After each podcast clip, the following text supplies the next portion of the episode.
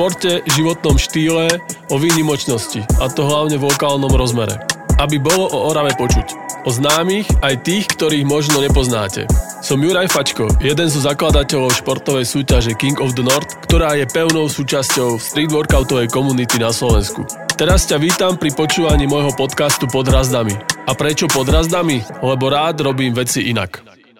Nie je nič horšie, ako keď je spoločnosť apatická. To sa potom z tých volieb prenáša na všetky ďalšie rozhodnutia a ja myslím, že ani mobilného operátora by sme nechceli, aby nám vybralo desať percent našich susedov alebo dvadsať percent susedov v bytovke. Je vždy lepšie, keď príde väčšia účasť, je šanca, že sa vyberú lepší kandidáti.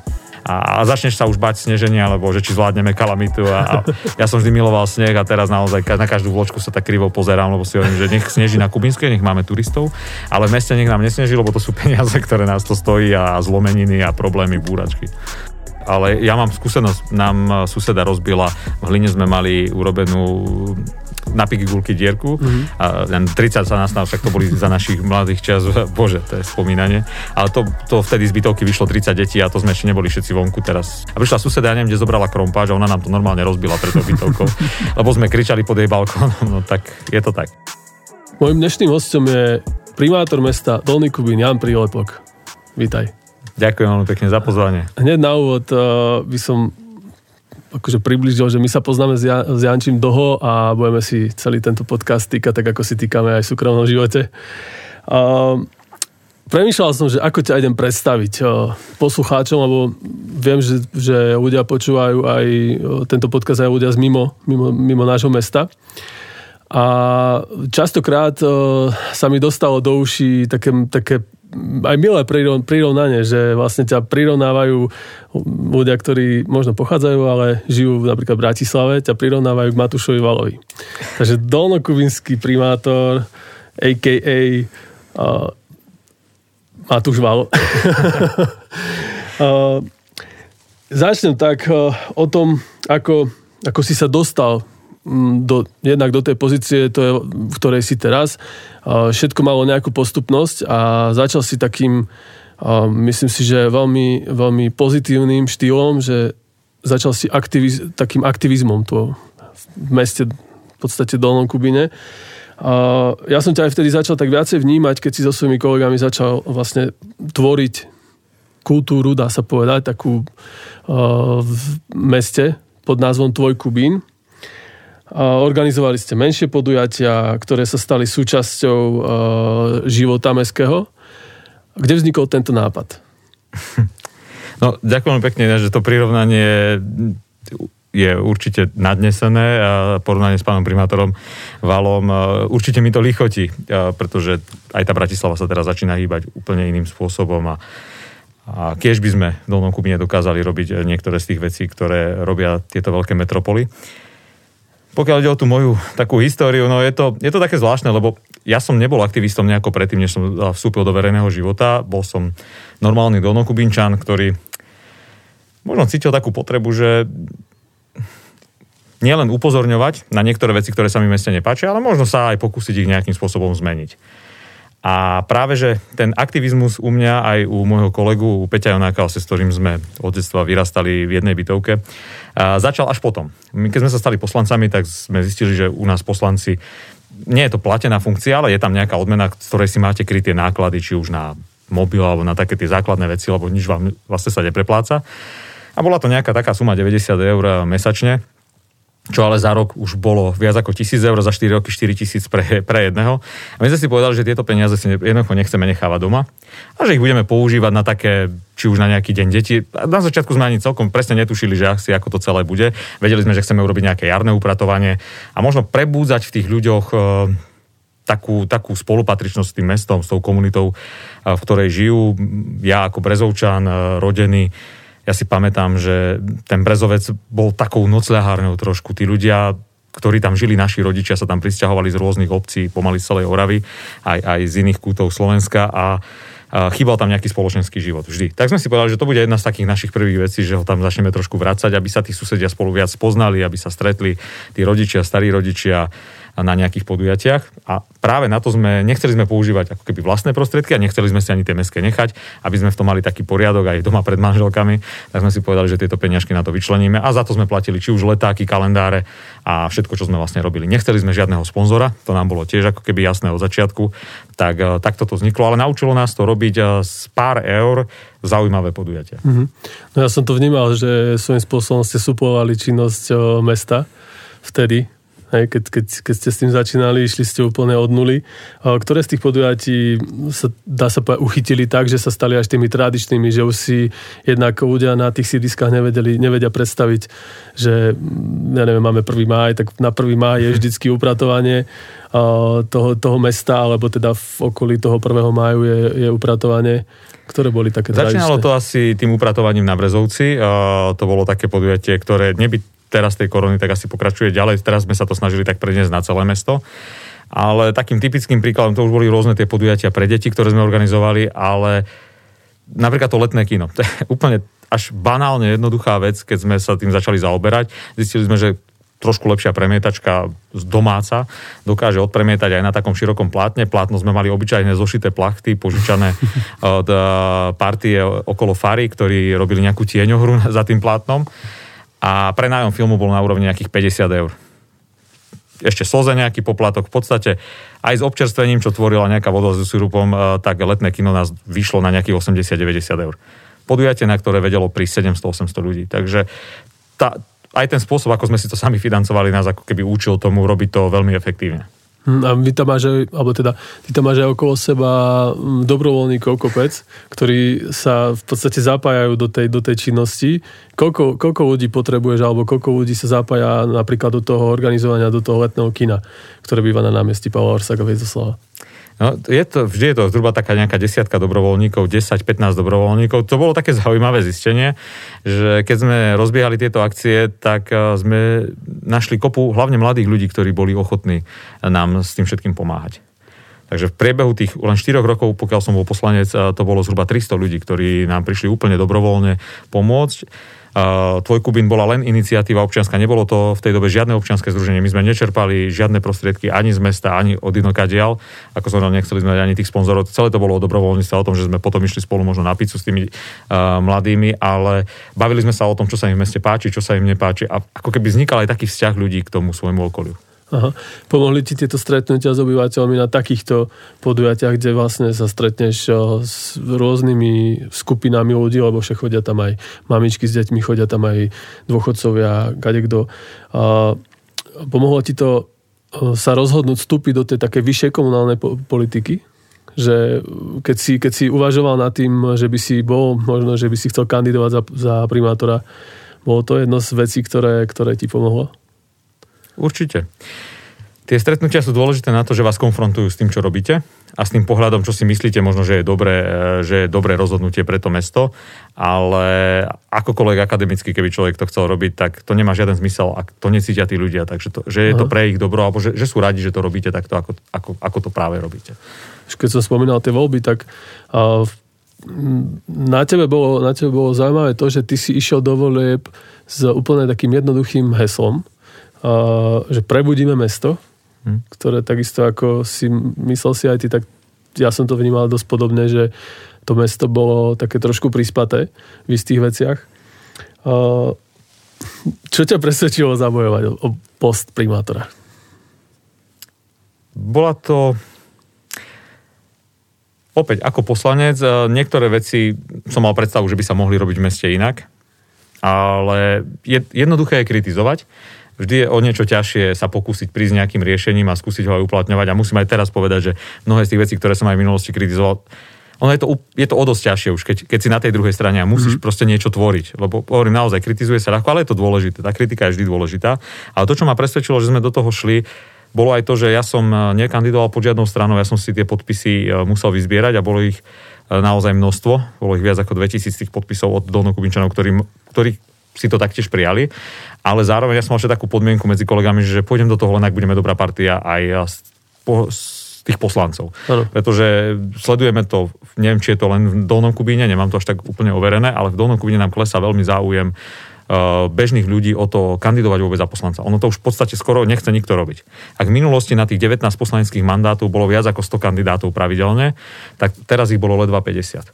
Takmer každý druhý človek klesá, to každé voľby to klesá a, a nechc, moc to tí ľudia nechcú robiť. No úprimne poviem, že pred poslednými voľbami som dostal túto otázku aj ja párkrát od, od mladých, akože mojich rovesníkov a tak, že či by som nechcel ísť do mestského zastupiteľstva.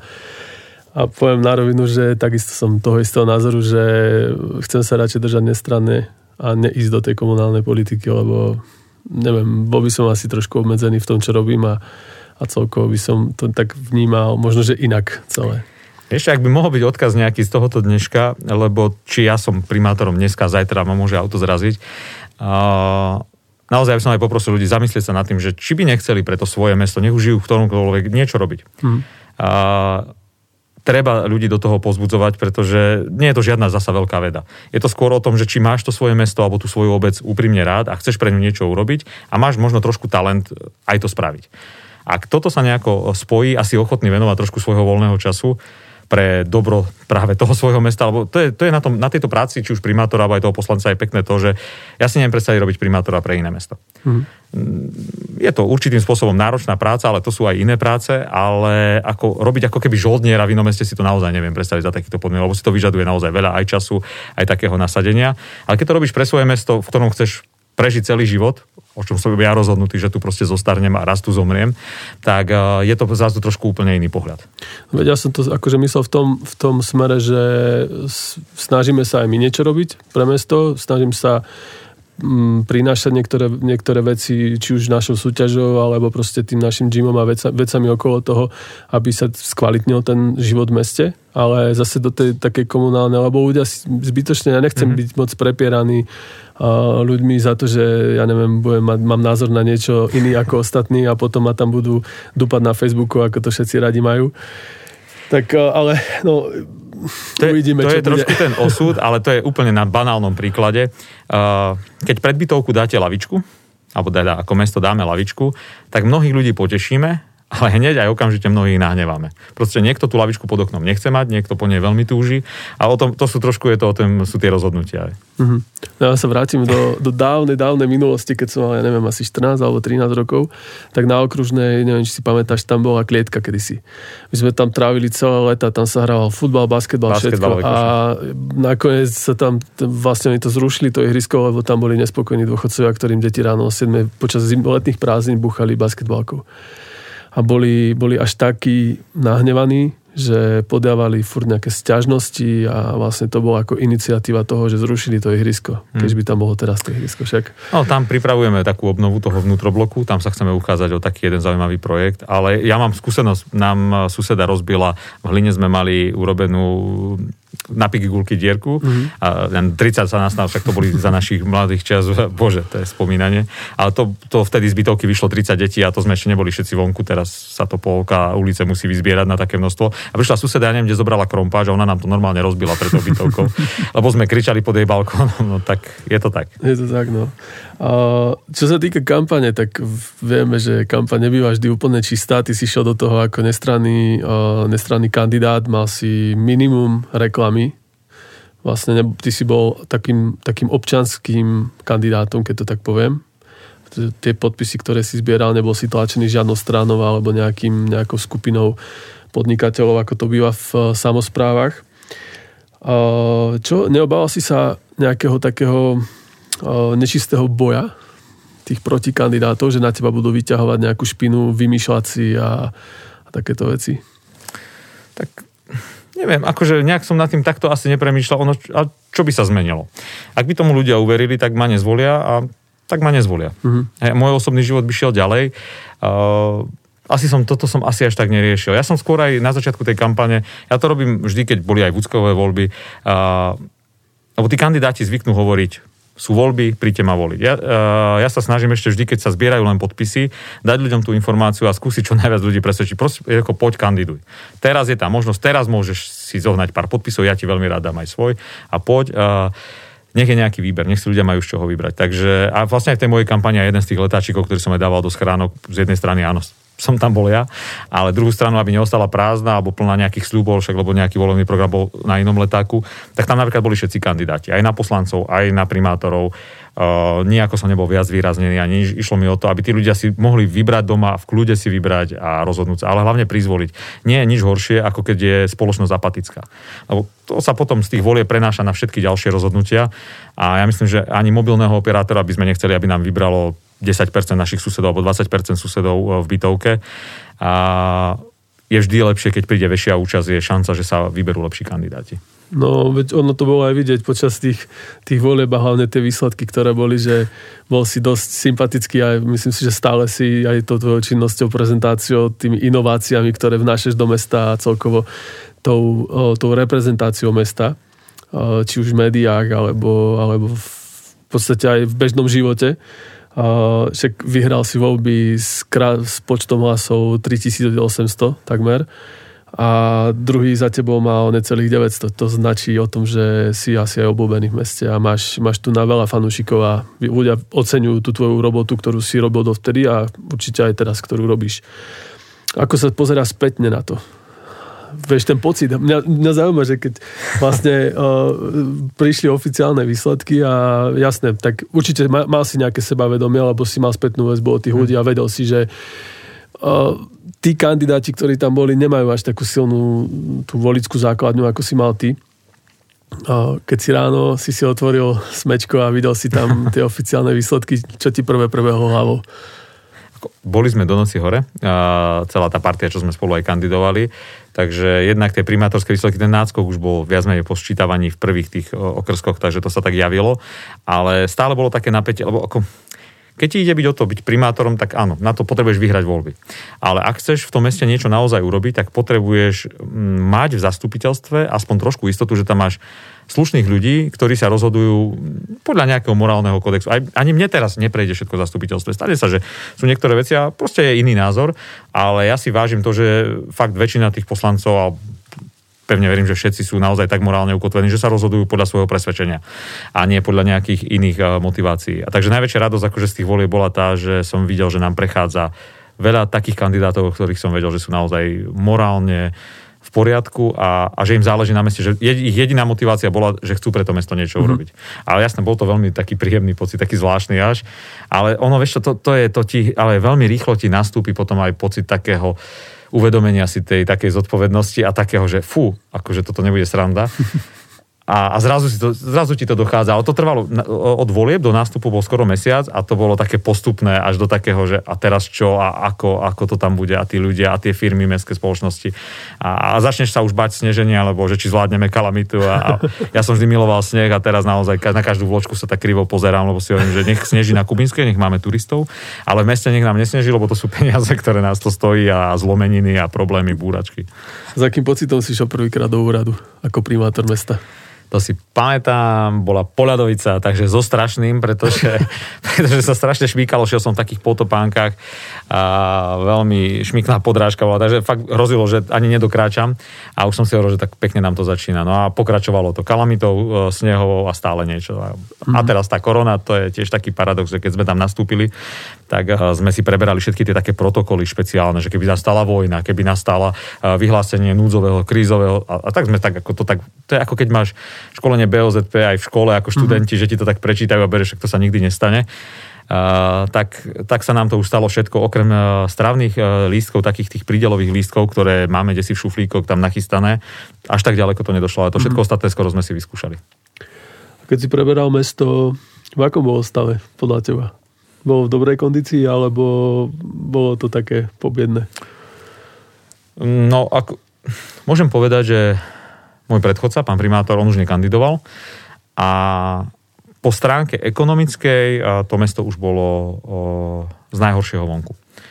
Naozaj, po stránke možno, ako, ako niektoré veci a procesy fungovali v meste, bolo, niektoré veci boli proste aj dôsledkom toho, aké zloženie, aká partia tam vlastne robila. A mne osobne veľmi vadí, sme sa o tom aj rozprávali, mne osobne veľmi vadí, keď sa niečo robí, aby sa to odfajklo. Ako nevrajím, že nikdy v živote som nič tak neurobil, ale naozaj, keď robíme kultúrne podujatie, tak rozmýšľame, ako z nejakého minima peňazí urobiť niečo, čo naozaj poslúži tým ľuďom. A takto rozmýšľame pri všetkom, čo aj v meste vlastne aj teraz robíme. Či sa nejakým spôsobom ten cieľ, ktorý chceme dosiahnuť, nedá dosiahnuť lacnejším, efektívnejším spôsobom. Príkladom je letný štadión. Tá prvá etapa tej rekonštrukcie, kde naozaj nám sedemdesiat tisíc vychádzali náklady na odstránenie ochozov a tým, že sme rozpredali, rozpredali tie betónové kocky, však to boli štyri tisíc kusov len kociek a tie el ká, tak my sme ušetrili takmer šesťdesiatosem tisíc sa ušetrilo len na tejto prvej fáze. A to bol boj tak trošku aj, aj ako keby s tým úradníckým našim systémom, kde sa to nedalo spraviť. Bolo to veľmi komplikované, ako to dostať vôbec do majetku, aby...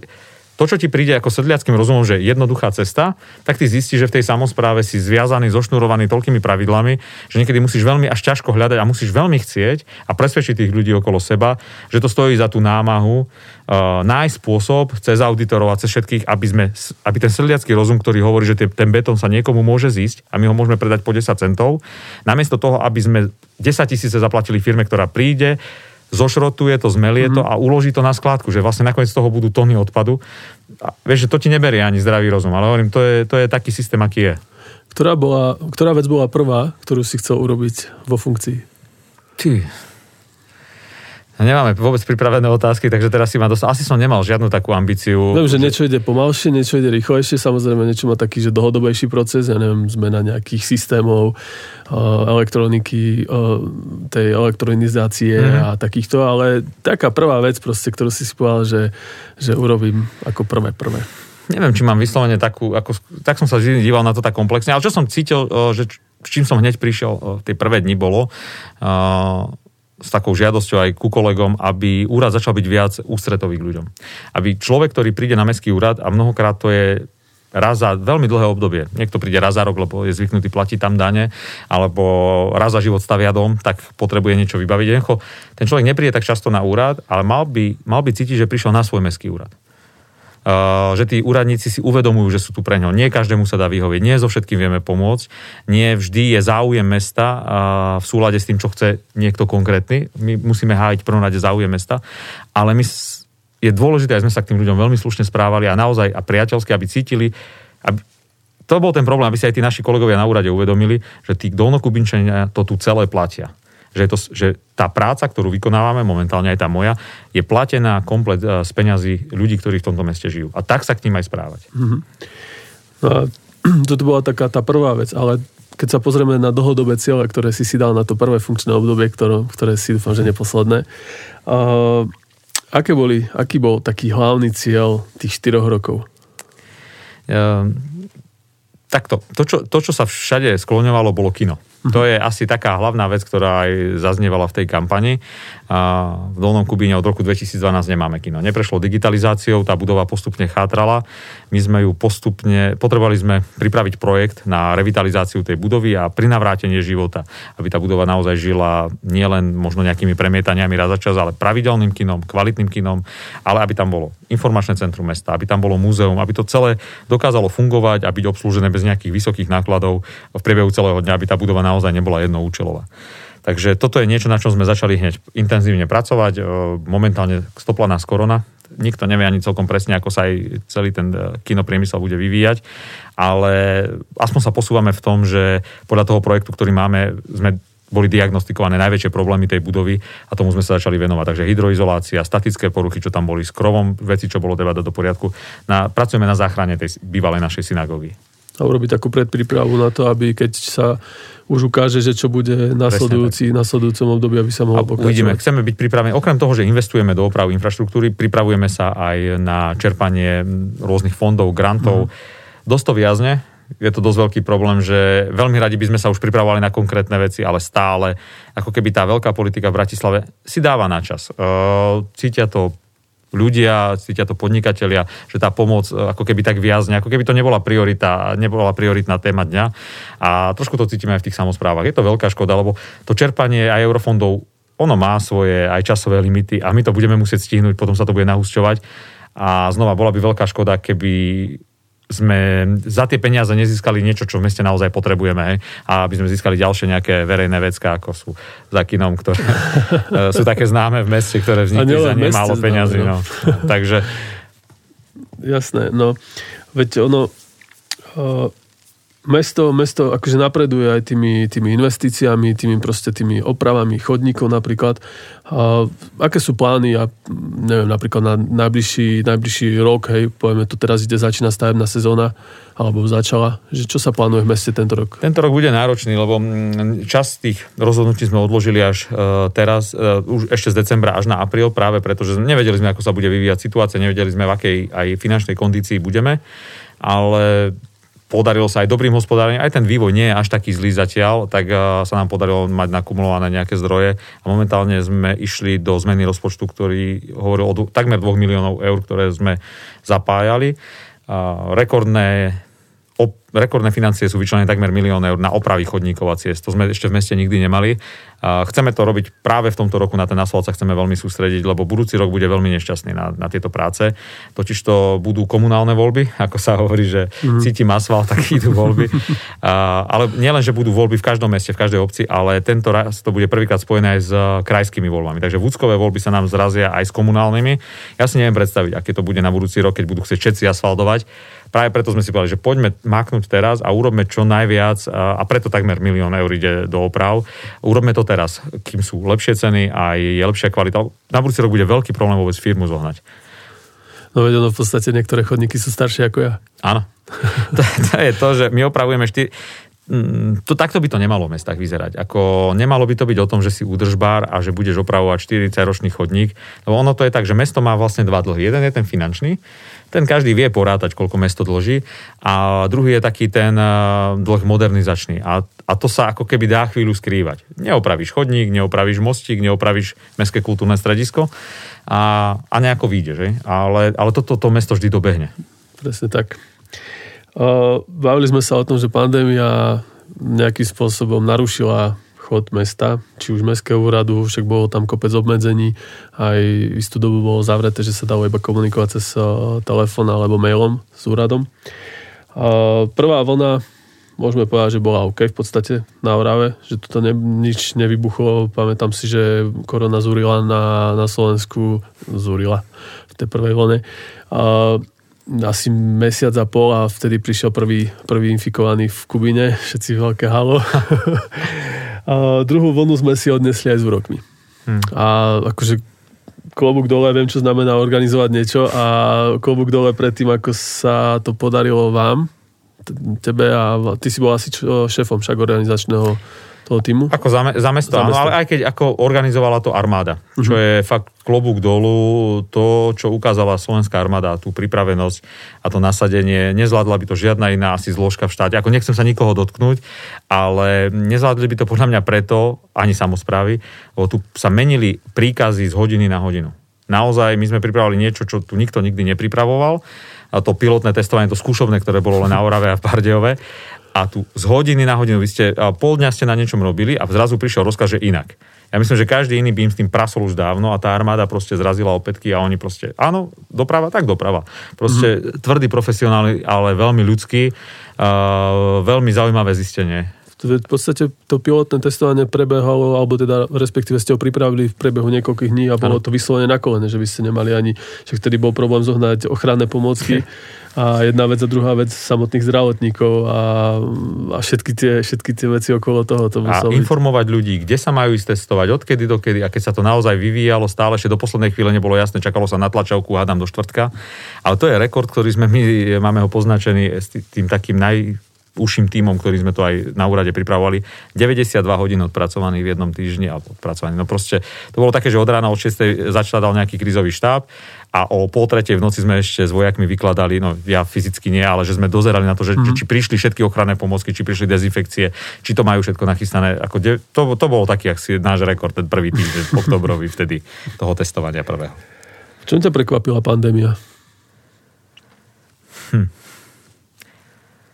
V globále, keby som mal povedať, ako hneď, ešte to sme si minulý rok uvedomili, keď začal byť problém s ochrannými pomôckami a keď jednotlivé krajiny zrazu mohli ste mať čokoľvek nakúpené, zaplatené, akýkoľvek kontrakt, a ak to malo prísť z nejakej krajiny, tak vám to jednoducho stopli. Uh-huh. A keď bolo treba rúška, rukavice, tak zrazu vám nepomohli peniaze. A taká myšlienka vtedy, také uvedomenie si, že keby dostal, nastal takýto problém s potravinami, tým, že nie sme ani potravinovo sebestační, tak... ani teda ako teraz o tom nechcem polemizovať, či máme, či ju máme na aké percento zvýšiť, ale to som chcel povedať, že uvedomenie si toho, že keby nastal takýto problém, môžete mať nakúpené, zaplatené, proste nepríde to tu na k vám. Mm-hmm. To bolo asi také prvé zistenie. Potom druhé bolo to, že my sme ako mesto sa hneď postavili, proste bolo jasné, že ľudia k nám nemôžu prísť, ale bolo jasné, že ľudia budú všeličo potrebovať. Tak preto sme od začiatku začali komunikovať cez sociálne siete. Pripravili sme zoznam telefónnych čísel, kde boli po odboroch ľudia pripravení. Zoznamili, pripravili sme ďalšie telefónne číslo Kubín drží spolu, kde vyslovene ľudia mohli požiadať o pomoc pre seba, pre niekoho, lebo vedeli, že sused má nejaký problém alebo podobne, alebo mohli sa aj ponúknuť. A to bolo milé prekvapenie, že veľa Kubinčanov sa nám núkalo a chcelo pomáhať. Len distribúcia tohoto letáku prebehla vo vlastných silách.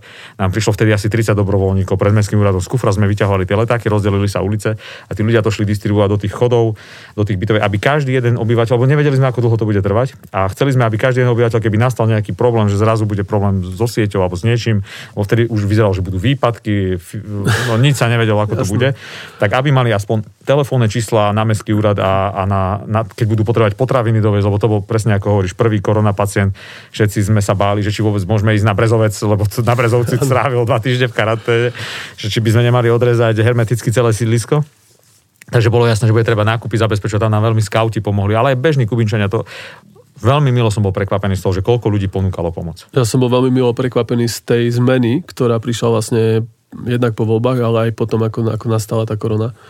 Vlastne počas tej pandémie, ako mesto začalo komunikovať, to, čo si teraz spomínal, že tie letáky, sociálne siete, ako začali pracovať, aj ten nápad založiť v podstate stránku, ktorá je správe mesta, Kubín drží spolu, áno, že vlastne tam tie príspevky sú kontrolované, že verím tomu, že tam ide kopec, veľa, častokrát tam idú strašné buldy a strašné zbytočnosti, až že by sa niekomu rozum zastavil.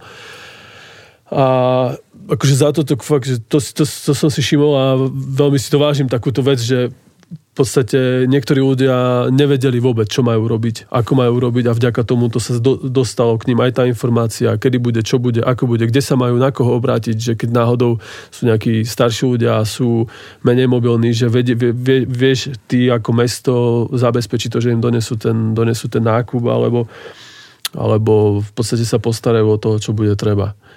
A našli sa negatívne, to boli to, že si nekúpime, ale mňa teraz skôr zaujíma také, že čo, čo ti dala pandémia tebe ako človeku a tvojmu oku, čo si zistil o tom okolí? To o tom okolí bolo práve to, že naozaj je veľa pozitívnej energie medzi nami a okolo nás. Aj tie príspevky, čo na ten Kubín drží spolu.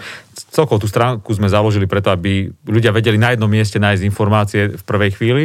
Ale postupne sa ukázalo, že je veľmi dôležité, aby sme aj možno vytvárali taký ako tak aspoň čistý priestor od tých kvázi bludov, alebo skôr by som aj povedal od takých extrémnych pohľadov, lebo nám prichádza veľa príspevkov provládnych, protivládnych, a to sa snažíme ako keby, všetci sú asi zrejme potom nahnevaní, lebo ani jeden, ani druhý nepustíme, ale snažíme sa to držať v takej, čo najviac, aby to bola stránka o takej tej pomoci si navzájom, mm-hmm, že mám niečo navyše, chcem to predať, alebo tak. Takže, takže tak, ale vďaka tomu aj vidíme to, že naozaj je veľa dobrých ľudí a veľa je dobrá medzi nami, aj keď sa to, niekedy sa to nezdá, lebo tí bežní ľudia Uh, možno radšej ostanú ticho, lebo sa boja, že jeden kriklún sa do mňa pustí, druhý, tretí, a zrazu idem do takého, do, takej, do takého úzadia a chcem radšej mať od toho všetkého pokoj. A ukazuje sa nám práve naopak, že tu, keď tí ľudia sú trošku pospelení, že sa neboja vyjadriť aj pozitívny názor alebo postoj ku niečomu, a keď sa ďalší zastanú, tak taká pozitívna klíma ako keby sa šírila medzi ľuďmi. A čo ešte mám ja pocit, uh, trošku hrdosť ľudí na svoje mesto. To bol aj taký náš cieľ, nielen ho propagovať, aby to bola zaujímavá možno destinácia aj cestovného ruchu, alebo na Oravský hrad chce prísť každý, a pre nás by bolo skvelé, aby tu prišli na týždňovú dovolenku a nie sa tu na pol dňa zastavili. Tak aj to je jeden z dôvodov, prečo sa všade snažíme promovať to mesto, ale sekundárne sa nám ukazuje, že samotní Kubinčania sú ako keby viac hrdí na to svoje mesto a viac sa oň chcú starať, chcú pomôcť. Sponzori sa nám ozývajú pre sociál, pre výsadbu zelene, pre šelič, až je to také neuveriteľné, ja som z toho veľmi milo prekvapený, niekoľko ľudí chce pomáhať. Ja dostávam tiež častokrát spätnú väzbu na tento podcast od, od ľudí, ktorí žijú v iných mestách, a že ja im vlastne ako keby prinášam také príbehy ľudí, ktorí sú v Kubíne, o ktorých oni moc nevedia, a že ich ako keby vraciam naspäť do toho mesta.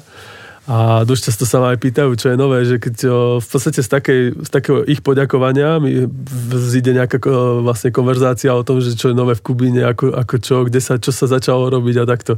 A sú to ľudia, ktorí žijú v zahraničí aj v Londýne, kade, tade.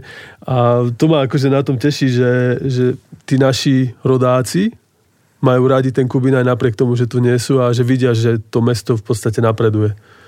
To je, to je veľmi pozitívne. Dobre, už kašlíme na pandémiu, už poďme do takých úplne bežných vecí. Uh, ako vyzerá bežný deň primátora dvadsaťtisícového mesta?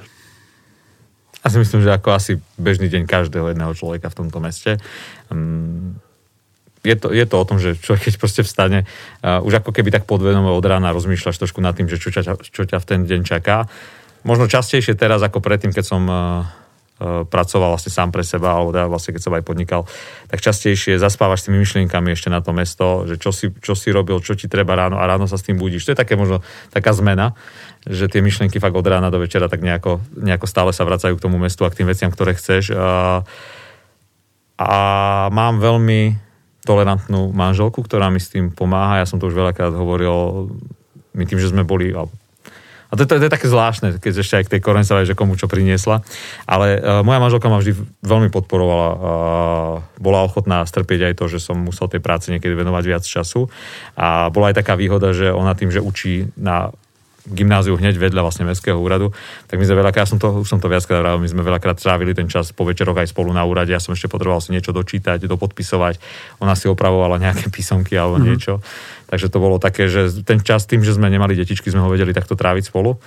Ale to je, taká, to je to vlastne, čo nám teda tá korona priniesla, lebo... Sa to mení. Lebo sa to mení. A ak všetko dobre pôjde, tak v júli sa nám rozrastie rodinka. A je to taký malý zázrak pre nás, lebo je to po trinástich rokoch. Mm-hmm. Takmer päť rokov sme vlastne nič neriešili a tým, že ako keby tá korona, jednak manželka bola doma teraz, učila z domu... Človek sa malý, trošku spomalil. Malý, malý zázrak sa stal, tak to vnímame, máme z toho obrovskú radosť a nechceli sme to ani veľmi zverejňovať. V tých prvých mesiacoch sme sa stále báli, aby to bolo všetko v poriadku, ale už keďže sme v takom štádiu, že už čím ďalej viac ľudí sa na to pýtalo a bolo to také, tak už sme to dali aj ako oficiálne vonku. Gratulujem to. Ďakujem veľká pekne. Sme na živote. No pravdepodobne áno, tak uvidím, čo to bude aj s prácou. Minimálne malý detský kútik si chystám v kancelárii, takže... Keď, keď sa, niekedy sa stretneme v meste, dosť často sa ideš tak prejsť s manželkou po meste, stane sa ti, že ťa zastaví nejaký občan a, a začne ťa, začne ti dávať nejaké nápady, rozprávať, alebo sa len tak opýtať, že ako sa máš? Áno, je to, je to také. No ako bolo, podľa, podľa obdobia. Keď to boli mm. také obdobia, že nás bolo viac vidno v televízii, tak bolo veľmi milé, že ľudia sa pristavovali a, a boli asi tak hrdí na to, že, že to mesto... Hlavne v období, keď sa chvíľu hovorilo o Orave, že aký sme tu nezodpovední a neviem, ako tá korona, keď to tu tak trošku mm-hmm. bolo výraznejšie, tak potom boli takí veľmi spokojní, že sme ukázali tomu Slovensku, že na Orave nie sme nejakí problematickí, alebo že my sme nejakí zvláštni alebo divní. Tak sa cítili takú hrdosť. Ale vo všeobecnosti sú to také bežné veci, ktoré tých ľudí trápia. Či už nejaký chodník, niečo na detskom ihrisku a je to normálna súčasť tej prechádzky, ale o tom by to malo byť. Hej. Lebo človek, primátor vlastne, to je, to je nič, stále si len jeden z tých o, ľudí, jeden zo susedov, ktorí akurát ťa, tí susedia si ťa vybrali a povedali, áno, tak choď ty a ty, ty zastupuj. Takže nič sa na tom nemení, nemalo by to byť iba pred voľbami, je to úplne normálna vec. Ja som kvôli tomu si aj zriadil takú ešte špecialitku, len teraz korona to celé tiež rozbila. Uh, ako som nastúpil, tak vždy v mesiaci uh, posledná streda bola venovaná otvoreným dverám uh, v mojej kancelárii. Robil som to ako poslanec, vždy žiadne, snažil som sa vyhýbať nejakým stretávačkám niekde v nejakej kaviarni alebo také niekto niečo odo mňa chcel, vždy to bolo na mestskom úrade. A je to aj teraz, už ako primátor vždy mám otvorené dvere a tí ľudia sa nemusia ani objednávať, len hovorím, teraz tá korona to zmenila, hmm. ale fungovalo to tak, že tú poslednú stredu tí ľudia mohli prísť bez objednávania, bez ničoho a tie dvere boli u mňa otvorené. Ako každý verejný činiteľ, tak aj ty máš nejaký svoj uh, protokol. Stalo sa ti niekedy v živote nejaký trapas, kde si trošku odbočil z toho protokolu? Nie, nie je to až tak veľmi zošnurované, našťastie, zatiaľ. Teraz pani prezidentka mala prísť v januári kvôli oslave dvestého narodenia Janka Matušku, ale zasa pandémia to prešla, takže tam by bol asi veľmi prísny protokol. A zvykol som si, už som sa tak naučil, že skoro všade, kde prídem, či to bolo na nejakej návšteve niekde, vždy budem mať nejaký predslov. Uh, preslov. A te, na to som nebol vždy od začiatku ako keby pripravený. Takže párkrát sa mi stalo naozaj, že som mal zrazu sa postaviť a ísť rečniť o niečom a ako... Bola to taká improvizácia, takže, takže tak. A už teraz sa tak snažím vždy... Niekedy sa stane, že proste nemusíš, alebo mnohokrát nemusíš, ale radšej byť vždy pripravený, lebo bolo to veľmi nepríjemné sa tam začať tak akože potiť a pozerať, že... Áno. A ešte predtým, ako sme išli nahrávať, tak sme sa bavili o tom, že aký je Kubín veľký, čo sa týka histórie, koľko tu máme dejateľov, čo by sa tu všetko dalo urobiť na pamiatku tých dejateľov, aby sa mladí k tomu dostali viacej. A keby si si mohol vybrať jedného rodáka, s ktorým by si šiel na večeru. Mhm. Porozmýšľaj si meno. A čo by si sa, o čom by si sa s ním bavil? uh, ako prvé meno, ktoré mi napadlo, je Boliege. Hmm. Je to, pre mňa je to zaujímavá osobnosť, aj štýl, akým písal. Je mi taký blízky a pamätám si, že v nemocnici, keď si s taký u zubárov, bol taký starý plagát, možno tam ešte visí stále u pána doktora Kakačku, tam som chodieval. A tam bolo práve, to bolo ešte zo socializmu, taký ojegem a on tam o sebe aj rozprával takým veľmi vtipným spôsobom a som si tak hovoril, že bolo mi to veľmi blízke vtedy ešte ako takému tínedžerovi, že písal takým veľmi mladickým spôsobom. Takže asi, asi by on bol, to, bolo to prvé meno, ktoré mi napadlo. Uh-huh. A čo by, o čom by si sa s ním bavil?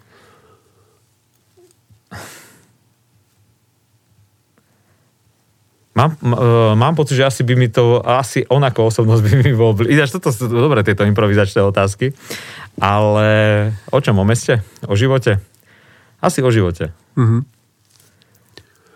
Asi, veľmi by ma zaujímalo, že či by bol presne taký bezprostredný a, a taký súčasný, ako na mňa pôsobilo v tom písanom texte. Asi, asi, asi s kýmkoľvek. Keby som sa mal stretnúť, či s Hviezdoslavou, s kýmkoľvek, asi... by to stretnutie bolo o tom, že by som bol zvedavý, že či tí ľudia sú takí, akých ich máme možno zafixovaných z učebníc. Asi možno by to bolo skôr také, také, taká spoznávačka. Ale také otázky, dobre. Každý človek má, každý človek má niekoho, ku komu zliada. Kto je tvojim vzorom? Uh, bol to môj otec, určite. Keď to mám tak zjednodušene povedať. Aha. Asi otec. Nemám žiaden nejaký politický alebo nejaký taký. Ale bol to môj otec, ktorý zomrel vlastne teraz v decembri. Dlhé roky bojoval s vážnou chorobou a, a jeho posto- aj, aj v tej chorobe sa to ukázalo presne, taký ten rovný postoj. Uh-huh. A chlapa, ktorému, ktorý bol hrdý na to, čo robil, ne, neznášal sa niekomu ako keby podlizovať alebo podsúvať. A bol spokojný s tým, čo mal. Nechcel mať... Tak, Asi, asi, asi taká súhra, ale asi to nie je nič zvláštne v tých rodičoch. Veľakrát máme tie vzory, aj keď priznám, že možno v tej puberte by som to isto toto nepovedal. A ako, ako tie ročky idú, tak si to tak človek tak úplne inak uprace v tej hlave a určite by to bol otec. Aké máš plány do najbližšieho obdobia? Ako v súkromnom živote, ak to môžeš povedať, vieme, že, že ste v očakávaní, ale aj v tom takom profesnom.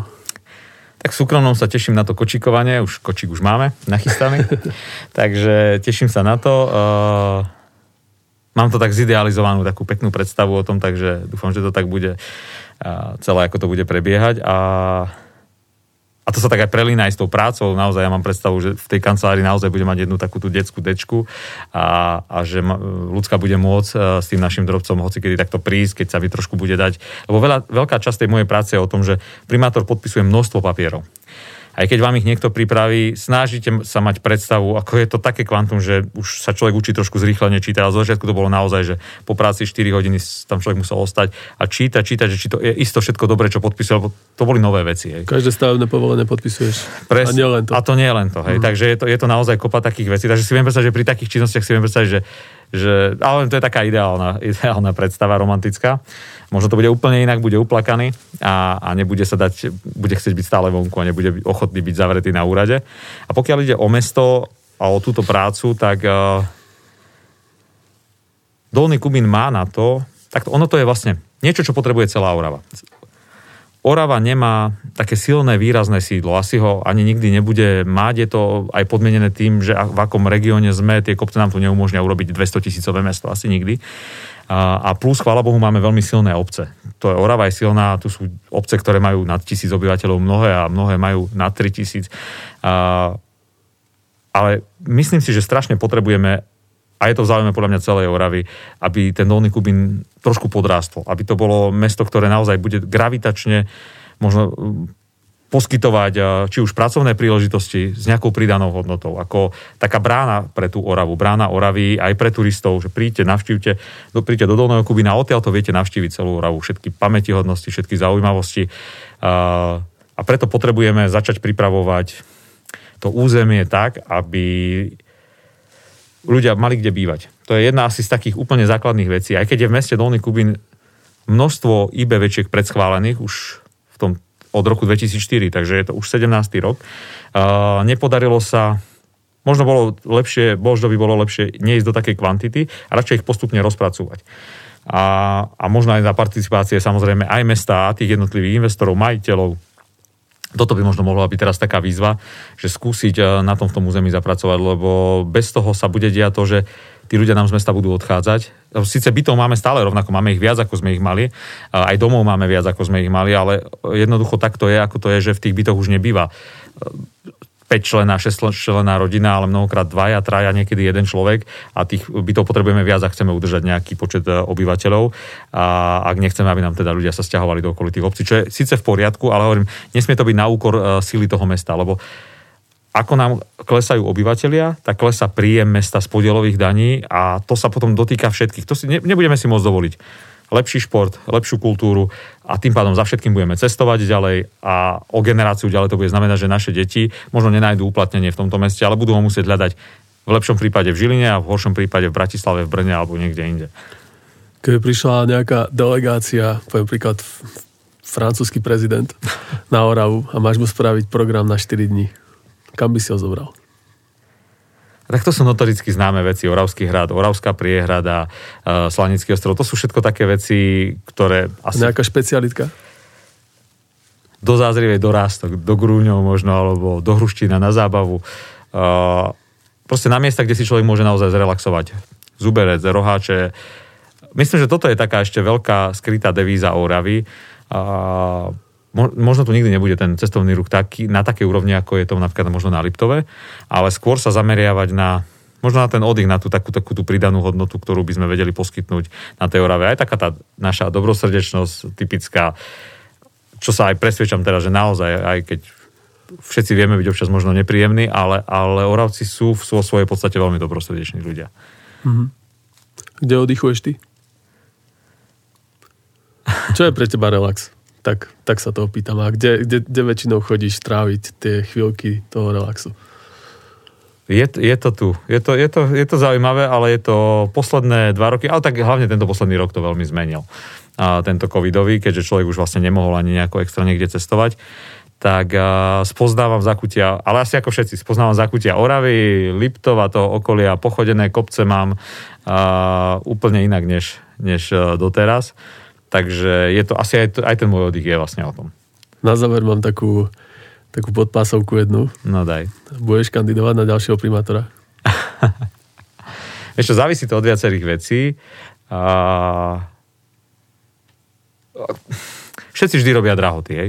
Takže ja si, ja si viem predstaviť, že začali sme robotu, na ktorej sa dá pokračovať. Určite to závisí od toho, aby... Pre mňa vždy bude podmienka, že musíme byť dobrá partia, ktorá do toho ideme. Bez toho sa to nedá robiť a musí byť v rodinke všetko v poriadku. Pokiaľ, ako ja som dal aj manželke, pokiaľ budeme mať zdravé bábätko, tak, tak si to viem predstaviť. Pokiaľ by sme mali akýkoľvek problém takýto, tak uh, túto robotu proste by som už nemohol robiť a venoval by som sa rodine. Budem držať palce v osobnom živote, v rozvoji mesta. Mojím dnešným hostom bol primátor mesta Dolný Kubín, Ján Prílepok. Ďakujem. Ďakujem veľmi pekne.